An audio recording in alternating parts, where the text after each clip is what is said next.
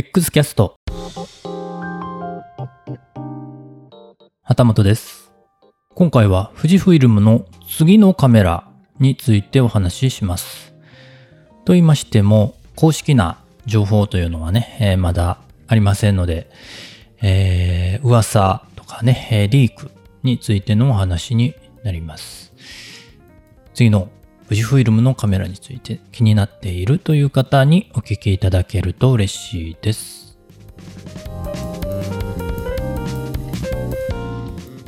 富士フイルム。えーすでにね、えー公式というか認証機関に登録されているナンバーが2つあるみたいですね。ということで2機種のカメラがおそらく今年発表されるんじゃないかなというのはかなり確実になってる気がします。番号ね。FF230001 と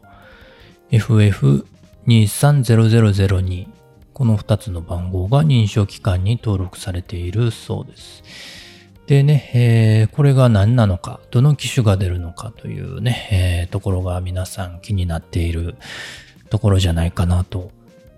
思います。でね、えいつも、えー噂、情報をされているフジルーモスさんの方からリークですね、これね。えー信頼できる情報筋が富士フイルム X100V 後継機の登場時期を明らかにしたというリーク情報ですけれども、これがね、えー2024年の初頭に発表と予想しているので、えーこの最初に言ったね、今年発表される機種とは違うということになります。X100 ではないということですね。まあね、X100 シリーズね、かなり海外でも人気があるみたいで、どこでも、どこ行っても買えない状況でね、みんな欲しいのにカメラがないという状況で、特に X100V ですかね、えー注文しても届かないというね、えー状況みたいで、そんな状況で次のね、X100 シリーズ出してもいいのかなという、ちょっと心配にもなりますけれども、どうなんでしょう。2024年、来年の初頭に発表されるかもしれないという話です。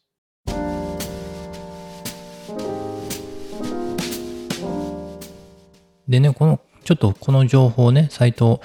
見てみたんですけれども、ちょっと疑わしいところもあって、確認したのがね、この2023年に出る2機種ではないことを確認したというだけで、2024年に発表されるというのは、ちょっと飛躍があるのかなという気もしています。そこは確認してないような気もするんですね。ちょっと詳しくはちょっとよくわかりませんけれども。で、気になるのがね、その2機種ね、2023年に発表されそうな2機種が、じゃあ何なのかというところですが、噂としては、こちらもフジルームさんですね、えー GFX の100の後継機が9月12日に発売されるんじゃないかという噂を書かれていました。この9月12日というのがね、次の X サミットが開催されるんじゃないかという噂されている日程になっています。その時に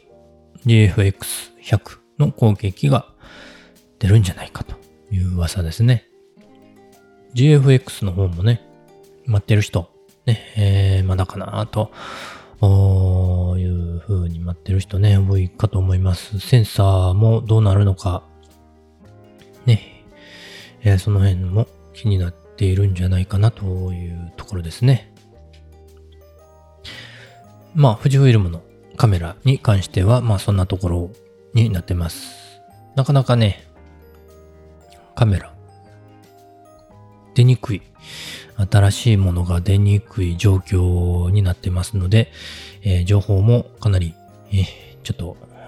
信憑性も低い、えー、感じになってる今日この頃ですけれども。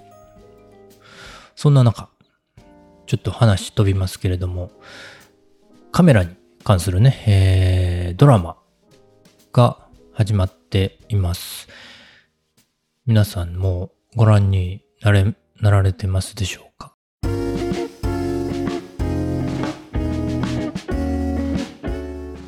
カメラ始めてもいいですか？というね、タイトルのドラマ、月曜ドラマ。これが PS 松竹東急オンデマンドでも見れるようになってます。で、今2回目ぐらいまで放映されたんですかね。もうご覧になった方もおられるかと思いますけれども、富士フイルムも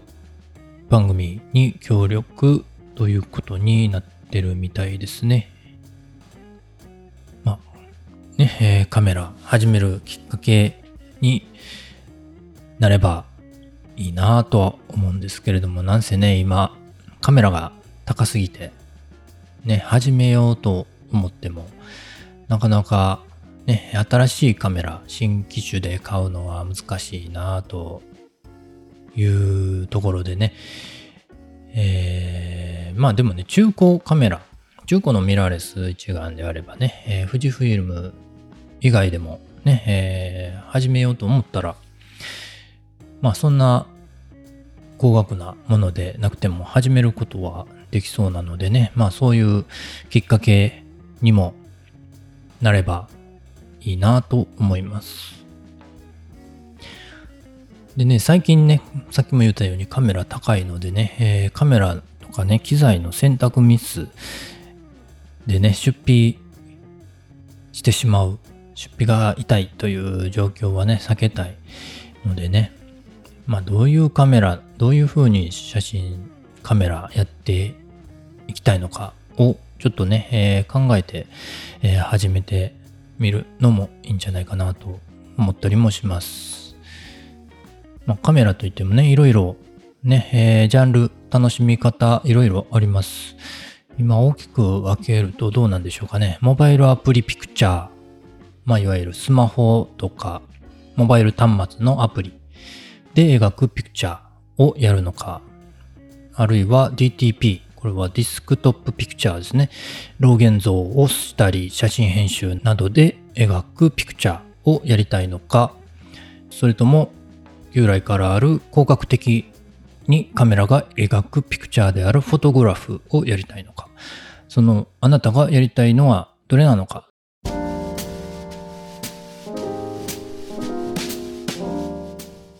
ね、えー、ちょっと考えてから機材選びしていくと選択ミス、出費、えー、痛い出費は少なくなるかもしれないと思ったりもします。でね、3つのジャンルね、さっき言いましたけれども、最近はね、新たなジャンルが出てきまして、それに関するニュースと言えるのか、ちょっとギズモードジャパンさんがね、えー、ちょっと面白い記事を書かれてまして、AI で写真を生成するカメラが登場。果たしてそれは写真と言えるのか？制作者に聞いてみたというタイトルで記事を書かれていました。これね、えー、パラグラフィカというね、えー、機材を使って AI で生成するらしいんですね。位置情報とかその天気、時間などを取得して、えー、その情報から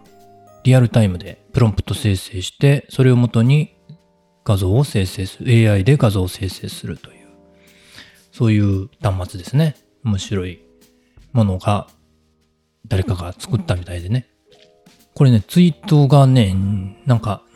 2万3、え2.3万だ、2万3000ですね。くらいいいねがついてて、5165リツイートがついてます。なかなかこう、ね、えー、共感、共有されてますね。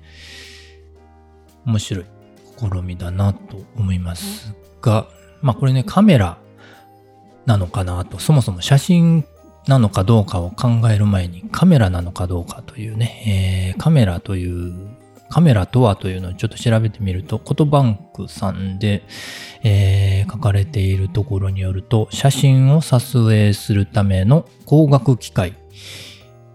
カメラとは写真を撮影するための光学機械と書かれていました。ということなので、まあ、これでいくと、このパラグラフィカというのは、そもそもカメラではないということになります。で、このタイトルね、AI で写真を生成するカメラが登場。果たしてそれは写真と言えるのか制作者に聞いてみたなんですけれども、まあ、そもそもカメラではないし、写真でもないので、えー、ちょっと間違いだらけのタイトルなんじゃないかなとは思ったりもします。で、写真じゃないなら、これは何なのか